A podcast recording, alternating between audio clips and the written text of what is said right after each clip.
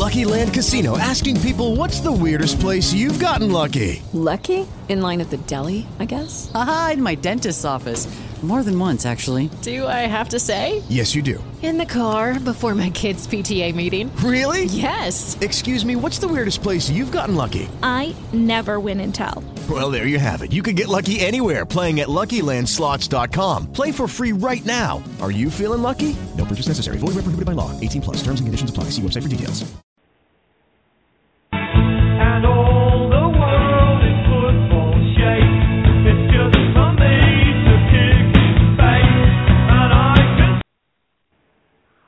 Oh, hello, Stephen Brandt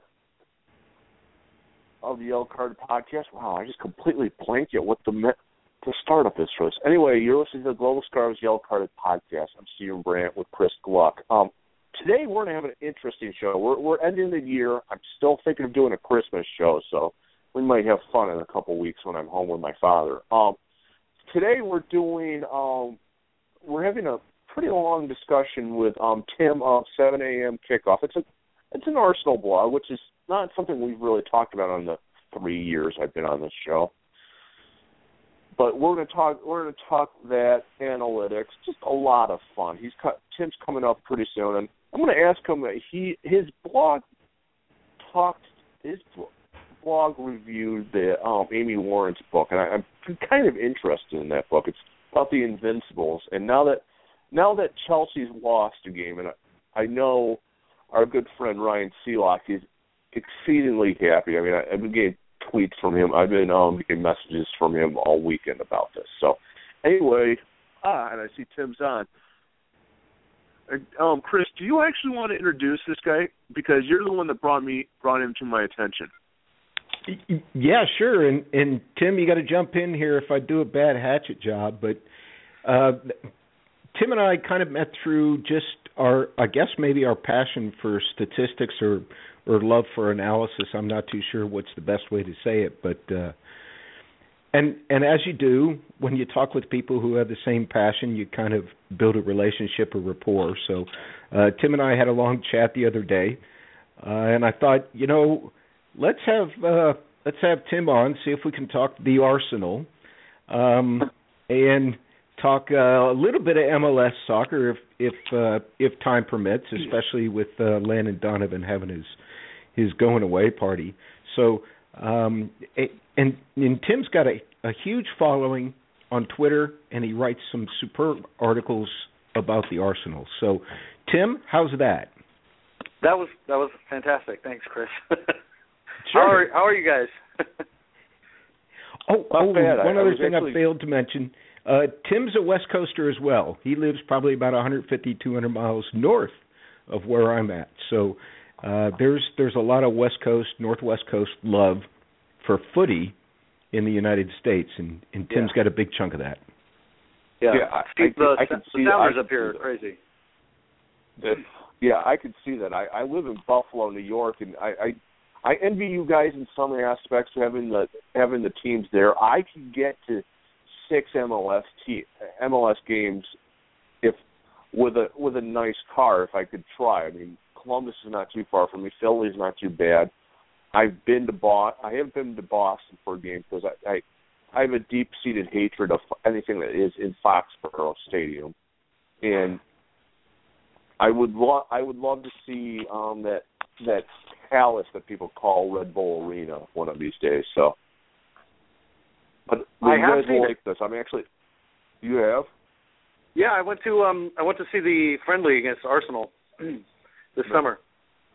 So of it was lovely, I, great stadium. It's a great yeah. stadium. I appreciate any M L S stadium where they are. I believe it's a grass pitch. So any any M L S stadium that has a grass pitch, I appreciate.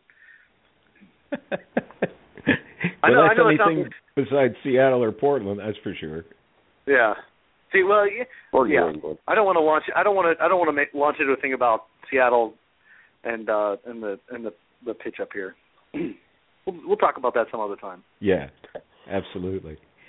Oh, and I didn't mention uh, it's at seven a.m. kickoff on uh, Twitter.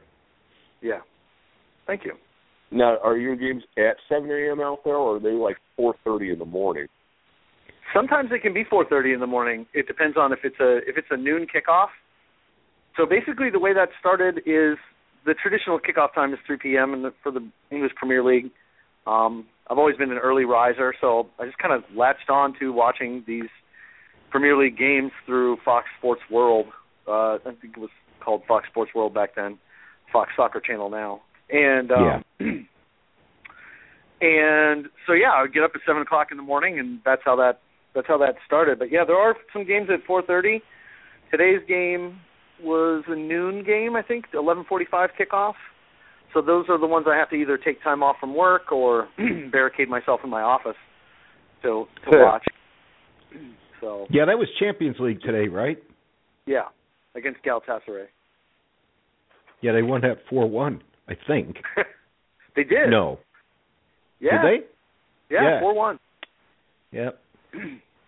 Yeah, you know, that, Podolski and uh, two you know, from Aaron Ramsey.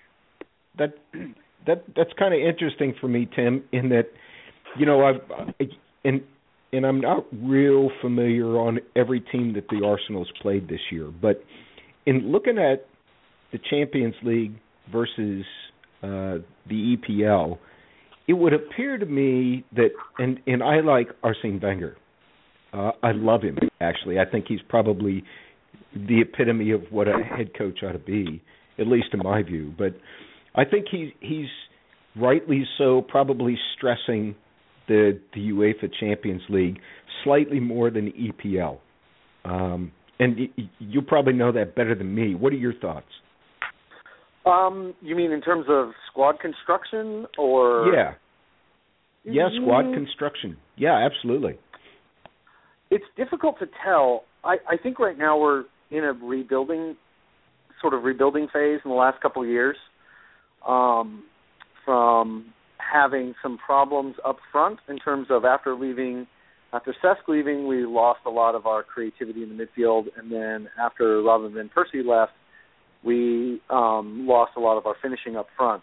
And so with those two departures, Wenger went kind of back to basics almost, and um, and went out and's been trying to reconstruct the squad and trying to get some. some creativity with Ozil and then some finishing with Sanchez, and he's got those two pieces. Keeping them all healthy at the same time is the problem now, but um, but that is that is pretty clearly the plan built around a British core of young players who will remain loyal to the club. That seems to be the plan. Um, I don't know if he's intentionally trying to craft a Champions League team, but I do know that that is that that's the one trophy that eludes him. I know it's the it, he cre- he considers it the pinnacle of. of um, football, as I think most people do. Yeah. And um, and so it, it it is a different beast to play against, you know, Real Madrid and Barcelona and Bayern Munich than it is to play against Stoke and um, Stoke. I shouldn't have mentioned Stoke. I, don't talk about Stoke, Tim. Don't talk about Stoke. Uh, yeah, Stoke and Did, Burnley. Didn't they just and, beat and somebody West. a couple weeks ago? Who, Stoke? Yeah. Or didn't Burnley. Be, no, I think Stoke won three two, didn't they? Yeah, Stoke Stoke beat Arsenal last weekend. I think. That, that always makes I don't fun. know. I saw a YouTube video. And Peter Crouch is still one of those strikers. Well, what is funny about no, this? I don't, you, I don't, you guys don't. You guys don't know this. Um, my my sister is married to a, um, a family from Stoke, and the o- and the only team they watch because they my. I call him my father-in-law, but I'm not related to him. Um, Philip has been going, went, well, he stopped going to games in the seventies because he moved over here. But uh-huh. that's the only thing he watches is Stoke. So my teams, well, Stoke's better than Liverpool right now, and that's, that that just makes me so angry. Are you a Liverpool supporter? Yeah, you're typically funny. Okay. You know, the the last well, time I had the opportunity to go to Liverpool was to visit the hubcaps that got stolen from my car. You know, see, Liverpool is. is yeah, I, Rodgers, I think, probably got real, real lucky with Suarez last year, and they went out and bought Balotelli, and and boy, that, that just hasn't paid off at all. At you know, all. I, I have, it's a strange one. that that one is strange. I, I can see the drop-off in production from losing Suarez because I've run a bunch of numbers on Suarez, and I'm not Suarez's biggest fan, both personal and also just in terms of the way you have to construct the team around him. He has to be the focal point of everything, and he gets, you know, all the touches and everything. And I'm more, I guess I've been raised on Arsene Wenger in this more communitarian style of football. But um, but the, bringing, in, bringing in Balotelli seemed almost like it was going to be a, a masterstroke, but it turned out to be a completely wrong masterstroke.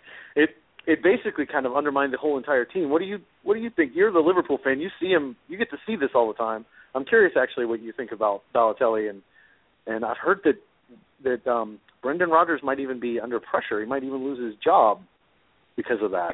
Well, considering the well, considering the fact that how they fired Kenny Dalglish, who is my favorite player and manager of all time, is freaking criminal. They fly him to the States to watch a Boston game, and then they fire him mid mid game was wrong. Um.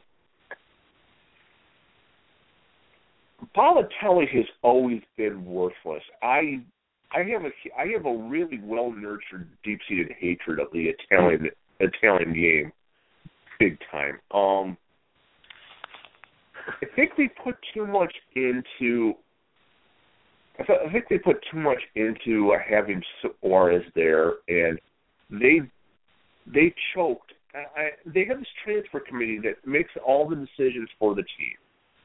And it's not really in Brandon's hands what he can what he can get, because he probably would have, because he was given a lot of money this year to get in. He could have gone out and got a Cavani or whoever big striker up top there was out there. But I'm sure the the idiots at um, F S G decided that they wanted they wanted numbers over actual talent.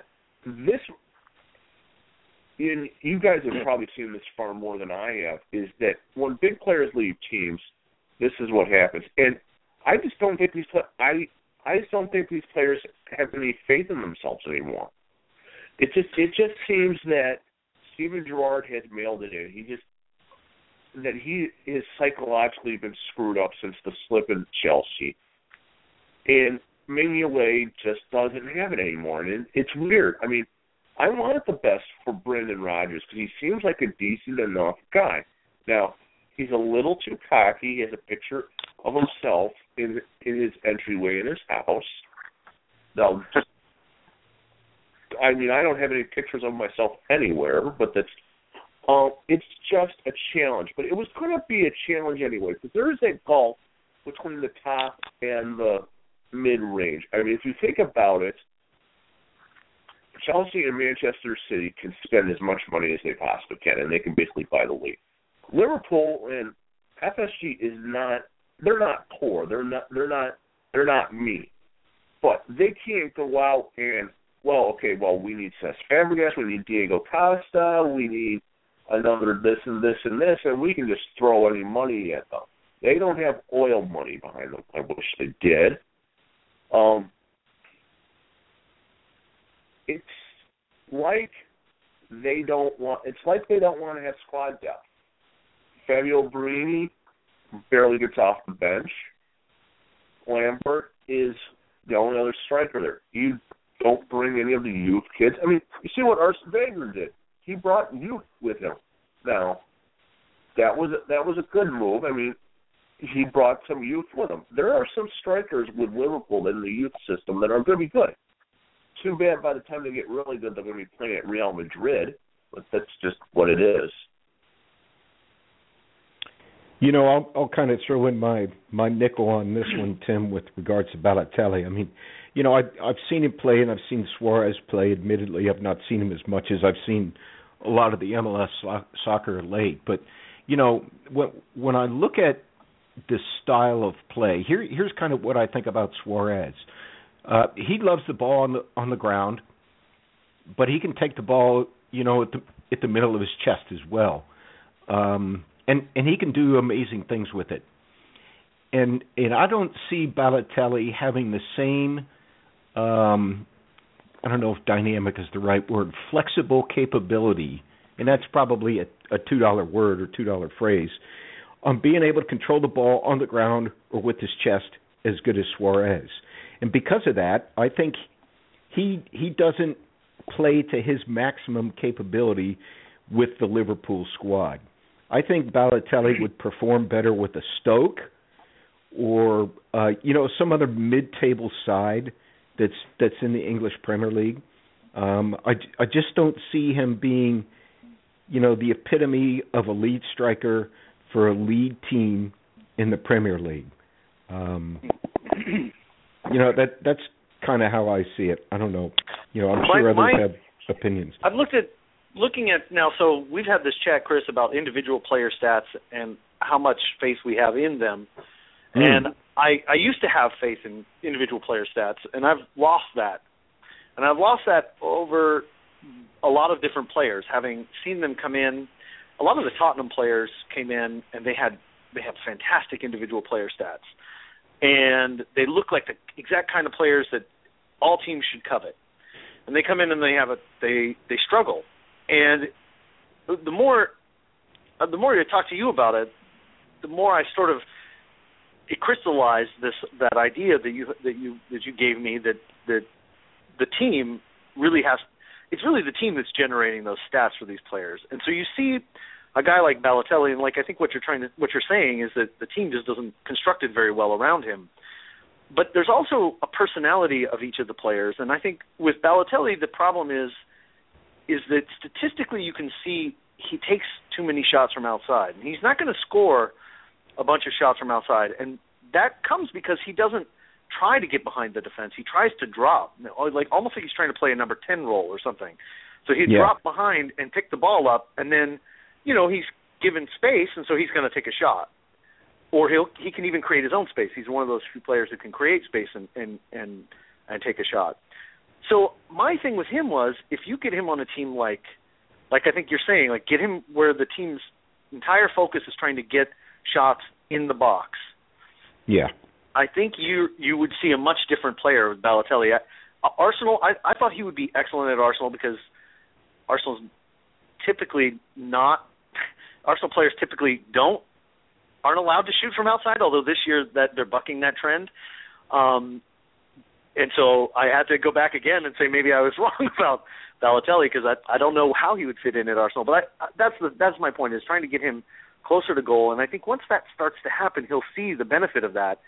And the goals will just start to come in, but I don't know at this point if he can, if he can find a way to do that in his career, like get himself. You know, it's almost like he has to retool himself. He's been doing this one thing for so long, and he just doesn't have anybody there teaching him to get into those spaces to try to stop being so impatient with the ball, and you know try to get better shots for the team. So I, that's that was my take on on Balotelli. I, I, I this summer I actually thought he would be a good acquisition for Arsenal, and I was. I think I was probably wrong about that. I would have taken Sanchez. Yeah. I would have taken Sanchez in a heartbeat. Well, once I saw Sanchez play in the World Cup, I was sold. yeah, yeah. I would. I would yeah, buy, he, I mean, you just. He's got that that that, okay. well, that stature about just, him. I was sold on him for a while. Yeah, I mean, like you were with Chris. I. It it just it just seems like. That was the type of player that he's got, that uh, Arsene's going for. You, you know, the other thing about Arsene, and and you know, I don't have any quotes on this, and, and I don't have any validation from Ben Napper, who's the uh, chief stats guy for for Arsenal on this. But you know, I I don't think Arsene is the type of guy that wants to take on a pet project, and I think Balotelli, with his attitude at times. Is like a pet project, you know? I mean, he he's he shows unusual levels of passion on the pitch at times that, you know, kind of remind me, you know, he, he he might have fit better into the seventies style of of football than than the twenty tens, but um, I, I I don't know. I mean, I always thought he had, he had baggage that went with him. Especially yeah. when he played in Serie A. So, um, and I can see where Arsene Wenger would be a bit more patient, and he's going to wait to get that, that right chemical balance that you need from from a center forward who's got that ego, but who also understands that there's vision and there's second or third touch that can involve bringing somebody else into the play. And I just I just don't see that from Balotelli enough. So um, I I like the fact that Sanchez is playing for Wenger. And, and you know, like we kind of joked about some some tweets there with respect to, you know, who might replace Wenger. And, you know, I, you know, be careful what you you ask for, you know. Um, I mean, Tim, you're you're you're you're a gunner through and through. So, you know, give us give us the pluses and the minuses of Wenger. Well, the pluses are very obvious. I mean, sixteen years of Champions League qualification is a plus. That's a plus in anybody's book. I mean, if you consider where Arsenal was, and I, I'm also I also read the history of Arsenal, and so if you consider where Arsenal was when Arsene Wenger showed up, um, they were a good team, big team in a big city, who were in and out of European Cups, and now are in Europe every single season. So that's a huge plus. Um, it means, you know, more money, more prestige, better players are going to come to the team. It's a huge plus. Uh, the other thing is, I think that Arsene Wenger um, has this an, almost a magical ability to get player to get the best out of players. So if you think think about some of the teams that he's had, he almost won the league in oh seven with a midfield consisting of Danielson. Now Danielson's a good player. He's a t- he's a tidy player. He's a good passer of the ball, but um, he's not. High, he's not a world-class player, what, whatever we want to call that. He's not at that top-tier midfielder.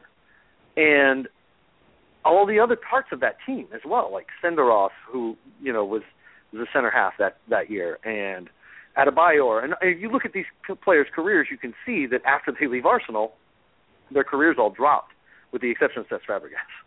Um, yeah. Uh, so so he he has that ability to get that, Um, like almost a magical ability to get the best out of these players who aren't top quality. Yeah, that, and the one, the minuses. So if you unless you want to go ahead, I'll, I'll talk about the minuses in a second. Well, I was just, I mean, you know, the the thing that, that I recall is the filter of living in the U K in the nineties, and you know, I recall Patrick Vieira, Thierry Henry, Bergkamp, Bold, Dixon. Uh, God, who's the ugly guy? Martin Keown. Keown. Uh, yeah. yeah.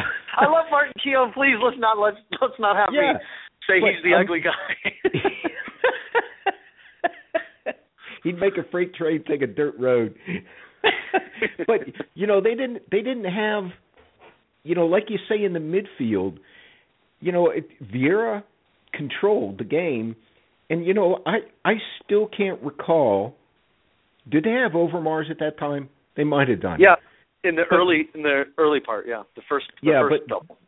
But there's not the players that stand out to me. So so anyhow, you know, like you say that, you know, they he gets by, and I think he gets by because of team control, not individual control. But, right. um, but, but yeah, I so I'm with you on the strength side of it. Then. The negative side is what I think is driving fans crazy now, and that is that if you go back and look through the history, Arsene Wenger has his the amount that he has changed over eighteen years is shockingly small. Um, he his philosophy is going to be the same. His approach towards the team building is going to be the same. He doesn't spend money. Doesn't matter whether he has the money or not. He's not going to spend it. If he has a choice between getting a player from the academy or, or or getting a player from A C Milan, he's probably going to choose the local academy player.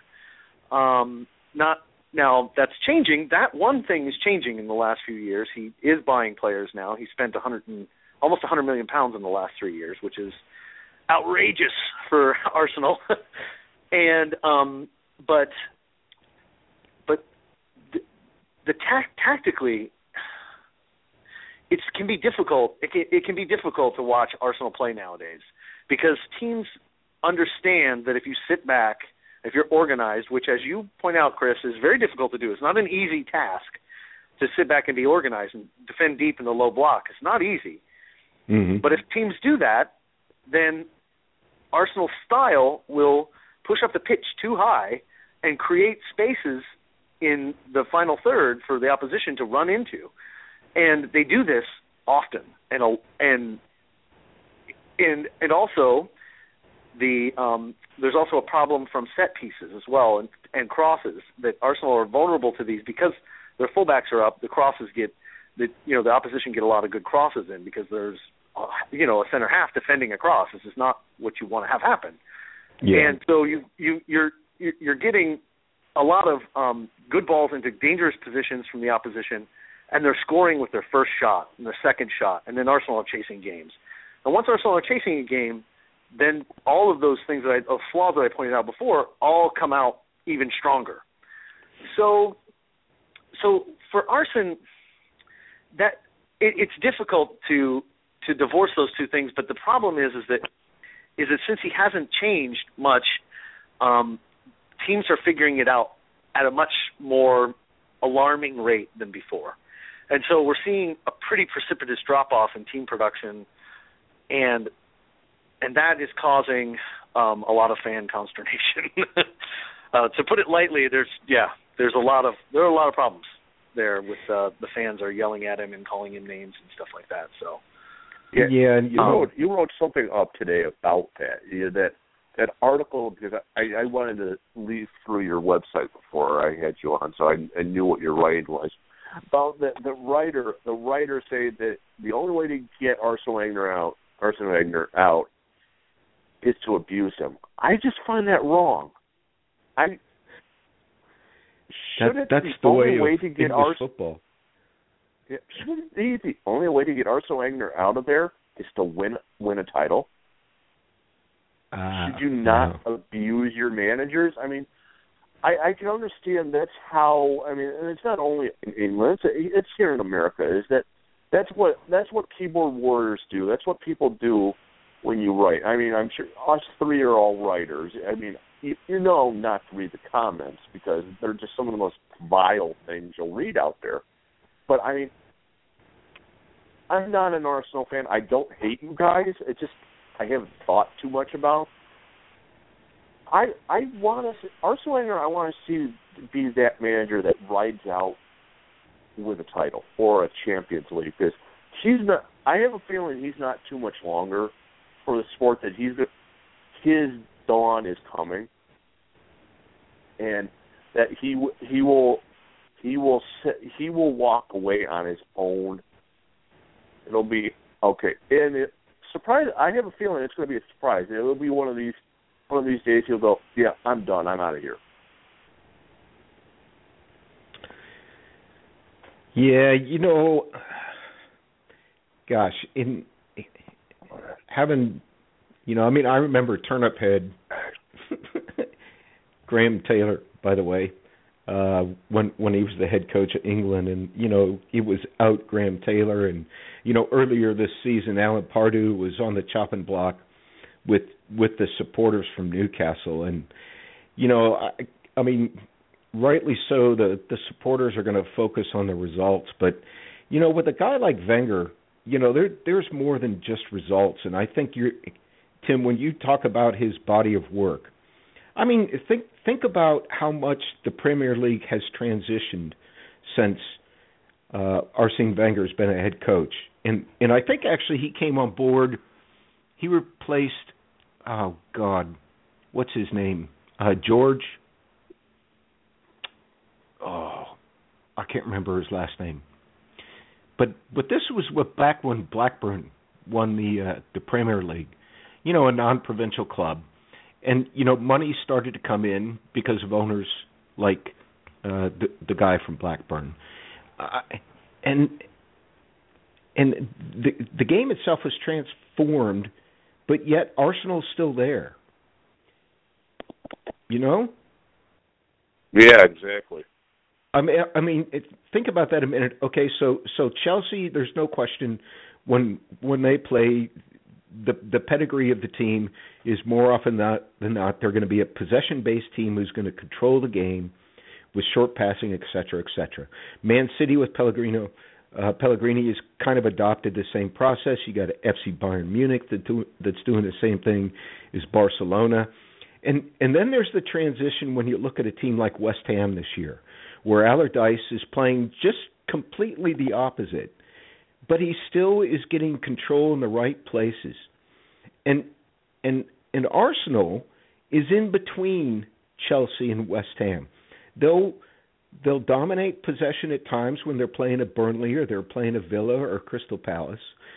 Um, but at the same time, uh, you know, they'll cede possession too. So there, there's, in as much as everybody say Ars, Arsene Wenger plays the same way, he doesn't play the same way tactically when he's going up against these different teams.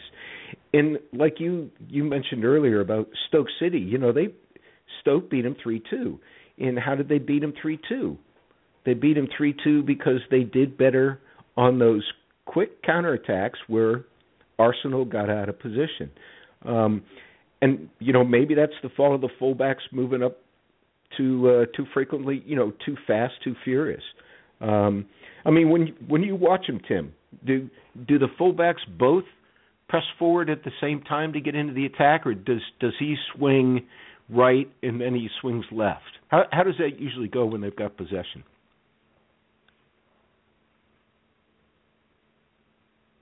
Tim? Oh, he's dropped. Oh. Wait, just a sec. I got him. Hey, Tim, are Hello? you back? Yep. Hey, Tim. Hey, oh, okay. uh, yeah, hey. I got um, my phone. I, I heard the questions, though. I, I was on. I just wasn't able to talk. Um, you oh, asked okay. about the fullback. Oh, I know. Yeah. Okay, so you asked about so, the fullback. So I know I, the answer yeah. to that is it depends. If they're chasing the game, both fullbacks will go forward. I okay. have seen that more often than I care to remember. Um, usually he does try to play, you know, one up and then one back, but there are times when both fullbacks are going forward. Yes. And it okay. it's, it happens more often than it should because we're chasing games, especially this season. We're chasing games, but I, but I've seen it throughout his career. He's done it. It, it. He gives the players license to do to to sort of feel the game out, and um, and that sometimes results in lack of discipline in terms of and lack lack of positional discipline. Okay, so to to me that speaks to the assistant coaches. And it speaks to Arsene, actually, if, if it's a lack of discipline. I mean, you know, it's like when you watch, I mean, I, I guess I can probably recall Portland Timbers better than any other team because I watch them so often. But, you know, early in the season, both fullbacks are pressing forward. And then as the season progressed, they dropped a little bit deeper and the fullbacks were a little bit more patient or controlled, I would say, based upon what, what Porter was offering up. So, um, but, yeah, did...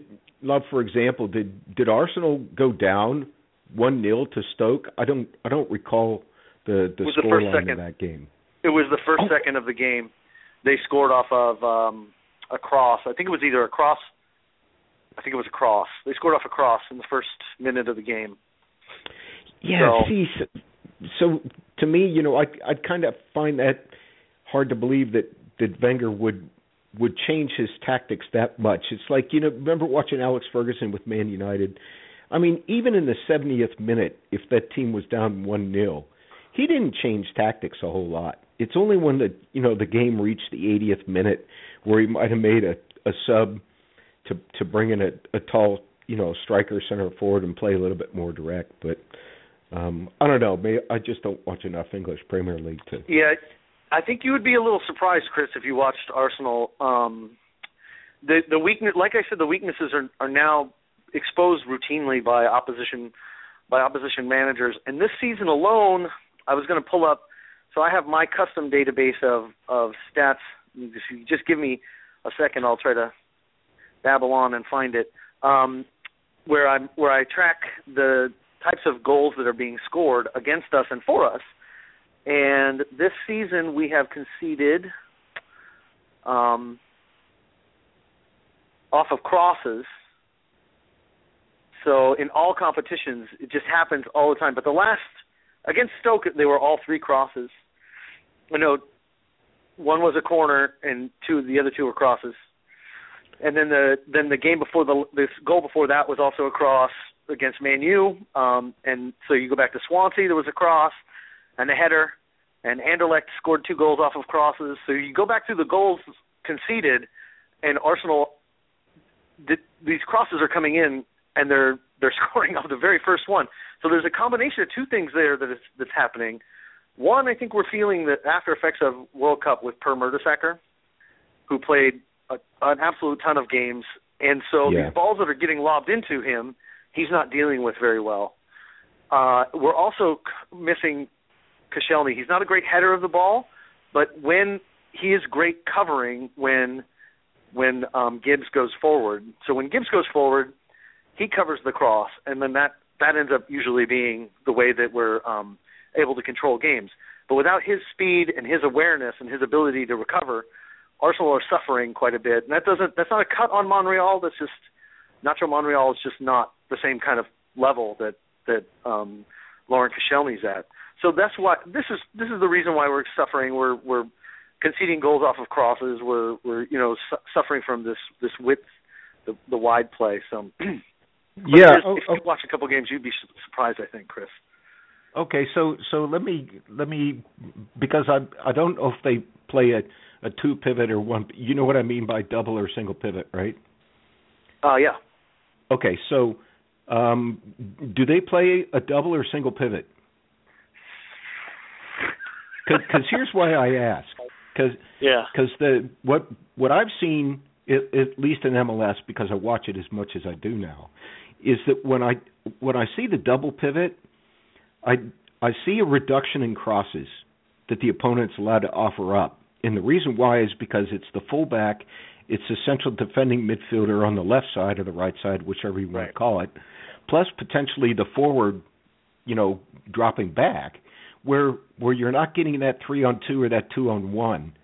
Because cause to me, it, it's like the, the greatest example I can come up with is you remember the World Cup when, uh, whatchamacallit, Ronaldo put in that cross. Or not Ronaldo. Who's the guy that's for Portugal? Is that Ronaldo? Cristiano Ronaldo? Yeah, yeah. yeah. He, you, re, you recall that he put in that cross, right? Mm-hmm. And but what happened two minutes before or a minute and a half before Ronaldo put in that cross that Portugal got the equalizer on? What did Klinsmann do two minutes before that? Oh, he did he bring he held off the midfielder. He pulled did off Zussi. Yeah. Yeah, and he put in Gonzalez. So he had three center backs, and he had an open space in right. exactly the same area where Ronaldo's put in that cross. And to yeah. me, that kind of speaks to you got your fullback, you got one of your C D Ms, or if you just got your single pivot C D M, and the midfielder, which if you're playing a single pivot, then your midfielder ought to be back. You you don't get those two on ones, and to me that that that's where you cut off the pipeline for the crosses. It, it's like you say, it's the fullback that yeah. that's going to negate that. So so how's how's Wenger dealing with that? Is he playing double or single pivot? We're playing a single pivot. Okay, and so it's, and it's Flamini. He's not he's not the most mobile um, defensive midfielder either. So, but, and so if it's he not Flamini, t- then it's then it's Arteta, and Arteta's over thirty. And Arteta's a great footballer. I love Arteta, but just putting him in that position is just so it's disheartening.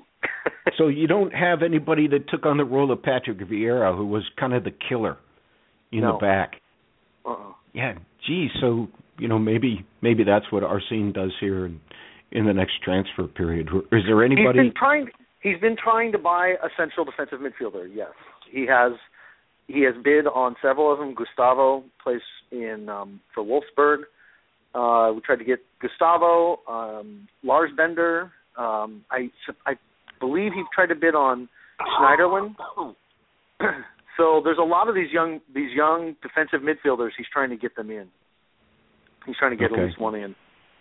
But the, the, but you know this is another thing Arsenal fans argue about. They they kind of tend to want to have a Wanyama kind of player, and there's nothing wrong with Wanyama, except for he doesn't really fit the Arsenal mold. He, the, the player that Arsene Wenger needs is somebody more like Arteta, but younger and more mobile, somebody who can pass the ball with an enormous range and who, um, but who also is able to cover for the for the fullbacks when they go forward. Yeah, I mean, I mean that that was the one thing about Vieira. You know, they talk about changing uh, changing direction when you're near the attacking third. You know, where the ball goes into the box and it comes back out and from the right and it goes over to the left, like a guy like Jermaine Jones does for, for the Revolution when he would push forward. And, you know, I I think that's what Vieira did so extremely well for the Arsenal was is not not in the attacking final third, but if you if you dropped back ten and fifteen yards, it was that midfield change of direction where he could play that longer ball, you know, down deep into the corner for the penetration. Yep. Um, wow. Yep. It's hard. It's hard being an Arsenal fan right now. Yeah. they're, so they're, um, they're not they're not playing very well. Well, they, they definitely they got playing time. a lot better than Liverpool. They got playing a lot better than Liverpool is. Um, yeah, I saw you guys on your blog. You, you wrote about uh, Amy Lawrence's book. How is that book? How, Amy Lawrence? Yeah, that I Amy didn't read. I actually didn't read the. That was that was my. Um, I have another guy who writes for me. Uh, his name is Les, and Les is a, he's a librarian if by trade and a book fanatic by birth, and he reads everything about Arsenal. He does those book reviews for me, and he did a fan, he did a good write up of the Invincibles book by Amy Lawrence. I actually know a lot about that era because I also work in a library, and I um, I go back through the, the historical clippings, and it just so happens that our database that connects to the Guardian, which is where Amy Lawrence wrote at the time, I think she actually still does, that that cuts off at two thousand three. So I end up, every time I every time I search for something on Wenger, I get an article from two thousand three as the first hit from Amy Lawrence. So I actually kind of know quite a bit about that era um, uh, firsthand. But, yeah, the book was um, – the I think I think um, Les liked the book quite a bit, with the one exception, which was that Amy didn't really take Wenger to task for some of the some of the mistakes that he made in two thousand three in terms of squad depth and squad rotation, which is something else that – you hear a lot of fans complaining about right now. He he's he's the same guy. He just hasn't he hasn't changed. And why would he? He's been very successful. So um, so yeah, that's that's the, his take on the book was that was that he was a little upset with her for not um, for not uh, taking taking Wenger to task on those on those two topics. Do we underrate? Do we underrate Arsene Wenger as far as like brain wise? I mean, because we, we when we think about the great managers in the last twenty, thirty years, he's up there obviously. I mean, we, we have the we we have the towering spirit of Mister Ferguson over there, but right. I mean, do we underrate him? Do we underrate his because he's he's an unass- he's really unassuming. You don't he doesn't go crazy on the sidelines too much, but he, he just he's kind of there, if that makes sense. It's one of those things that, like, it's because of the positives. He he has been to keep that club, Arsenal, in the top four consistently for sixteen years, ten of which were done under what I would consider extreme financial duress. The, the ability to do that should not be over should not be underrated, but but it's kind of like um, the devil that you know. You know, you get used to him, and, and after eighteen years of the same guy and the same kind of tactics with the same faults and the same flaws, people get used to him, and so he's not as fun for the writers to, for the reporters to write about. Uh, he's not unless he does something really radical, like completely changes his entire philosophy. He's not going to be. He's not. He's not. You know, a shiny new toy. And there's, there's, so I wouldn't say underrate. I would say what people do is sort of just take him, take him for granted that he's just going to be this way. Yeah. And, you know, I, I agree with you there, Tim. And, and, and just to kind of pile on some thoughts here, you know, sometimes people kind of forget that Arsene Wenger was an economist before he was a head coach.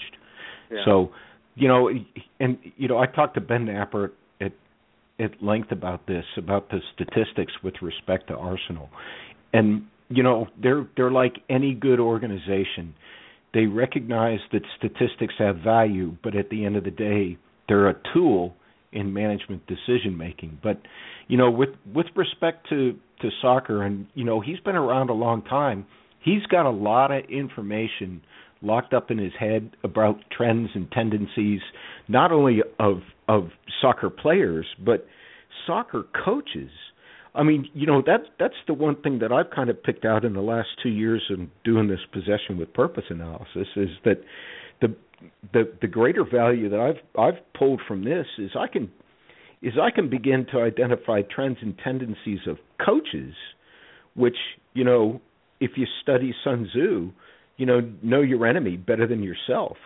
Um, and with with eighteen years or or sixteen years of that historical information, there's there's just so much locked up in that guy's head that, you know, I don't I don't think there's anybody that's that's going to go in and head coach the Arsenal like Arsene Wenger could for the next five years, regardless of how staid or boring he is. I just, you know, I I think, you know, the the Brits ought to get in the bus and they ought to be singing "Always Look on the Bright Side of Life" and be happy with what they got.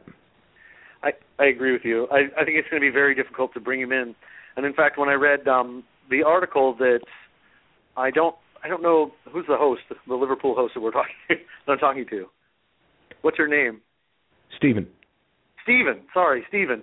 When I read Stephen's article, my article was going to end with maybe Arsene Wenger is the best coach, you know, yeah. to replace Arsene Wenger in in that in that sense that this is something I've been calling for for three or four years now, that, that Wenger kind of maybe needs to retool a little bit, like change some of his ideas. And, and, and change, I know it's difficult, but there's some certain types of certain behaviors that are, are happening over and over again, and they drive people crazy, but he is still a fantastic manager. And if he were able to change some of those behaviors, I think, and change some of those coaching philosophy, I think that Arsenal would be much stronger for it. Like you said, his institutional memory, his, you know, football knowledge, he, he has knowledge of games, of players, of coaches, of of pitches. I mean, he pro- he knows so much more about football. He knows more about football than I've ever even conceived of of knowing. And so if he could just get over some of these things, the the the sort of indiscipline of his team sometimes and those kinds of things, I think that he could be, again, be the, one of the greatest managers. I mean, we were top of the league last year for the majority of the year and then fell away when we hit those away bumps against the top clubs. If a few balls had gone differently, we could have won the league last year. So yeah. I think it's perfectly reasonable for Arsene Wenger to think, well, I'm on the right path. And why would I change? You know, so so at the same time, when I say he should change, I can also see the opposite side of that. His point of view is, we were top of the league for, you know, two hundred and some days last year, and uh, why would I change? Why why would I change that? And we won the F A Cup. Tell me what it is that I need to change. You know, I mean, and and who am I to tell him what to change? I'm just some guy from Tacoma. You know, I it's it's. I don't know. I don't. I'm not even a professional coach. You are, but I'm not. And so and so it's it's really.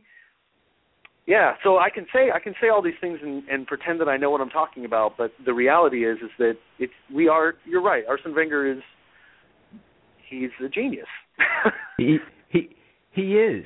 I you know I I mean you know that's maybe that's that's my filters, but um, you know it, it it's interesting. I I didn't read I didn't do a lot of reading of, with respect to Alex Ferguson, but you know he. He said he said something about probably six or seven years ago that that the press, the media just loved, and and and it had nothing to do with statistics at all. But he quoted it as being the best statistic, and you know he, he said the team that wins the most individual duels wins games, and you know he people took that to be the gospel. And statistically, that can't be any further from the truth. That that's complete bollocks. There is in in any league that I've looked at, there is no relationship in winning duels versus winning games. And you know, Wenger's not the type of person that's going to offer the soundbite.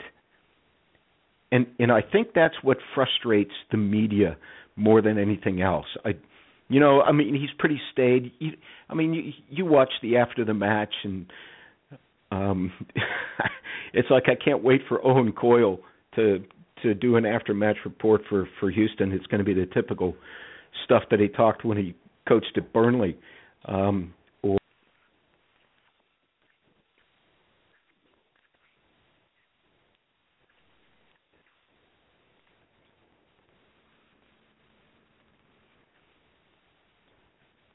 Hello, it is Ryan, and I was on a flight the other day playing one of my favorite social spin slot games on Chumba Casino dot com. I looked over at the person sitting next to me, and you know what they were doing? They were also playing Chumba Casino. Coincidence? I think not. Everybody's loving having fun with it. Chumba Casino is home to hundreds of casino-style games that you can play for free anytime, anywhere, even at thirty thousand feet. So sign up now at Chumba Casino dot com to claim your free welcome bonus. That's Chumba Casino dot com and live the Chumba life. No purchase necessary. V G W. Void where prohibited by law. See terms and conditions. eighteen plus.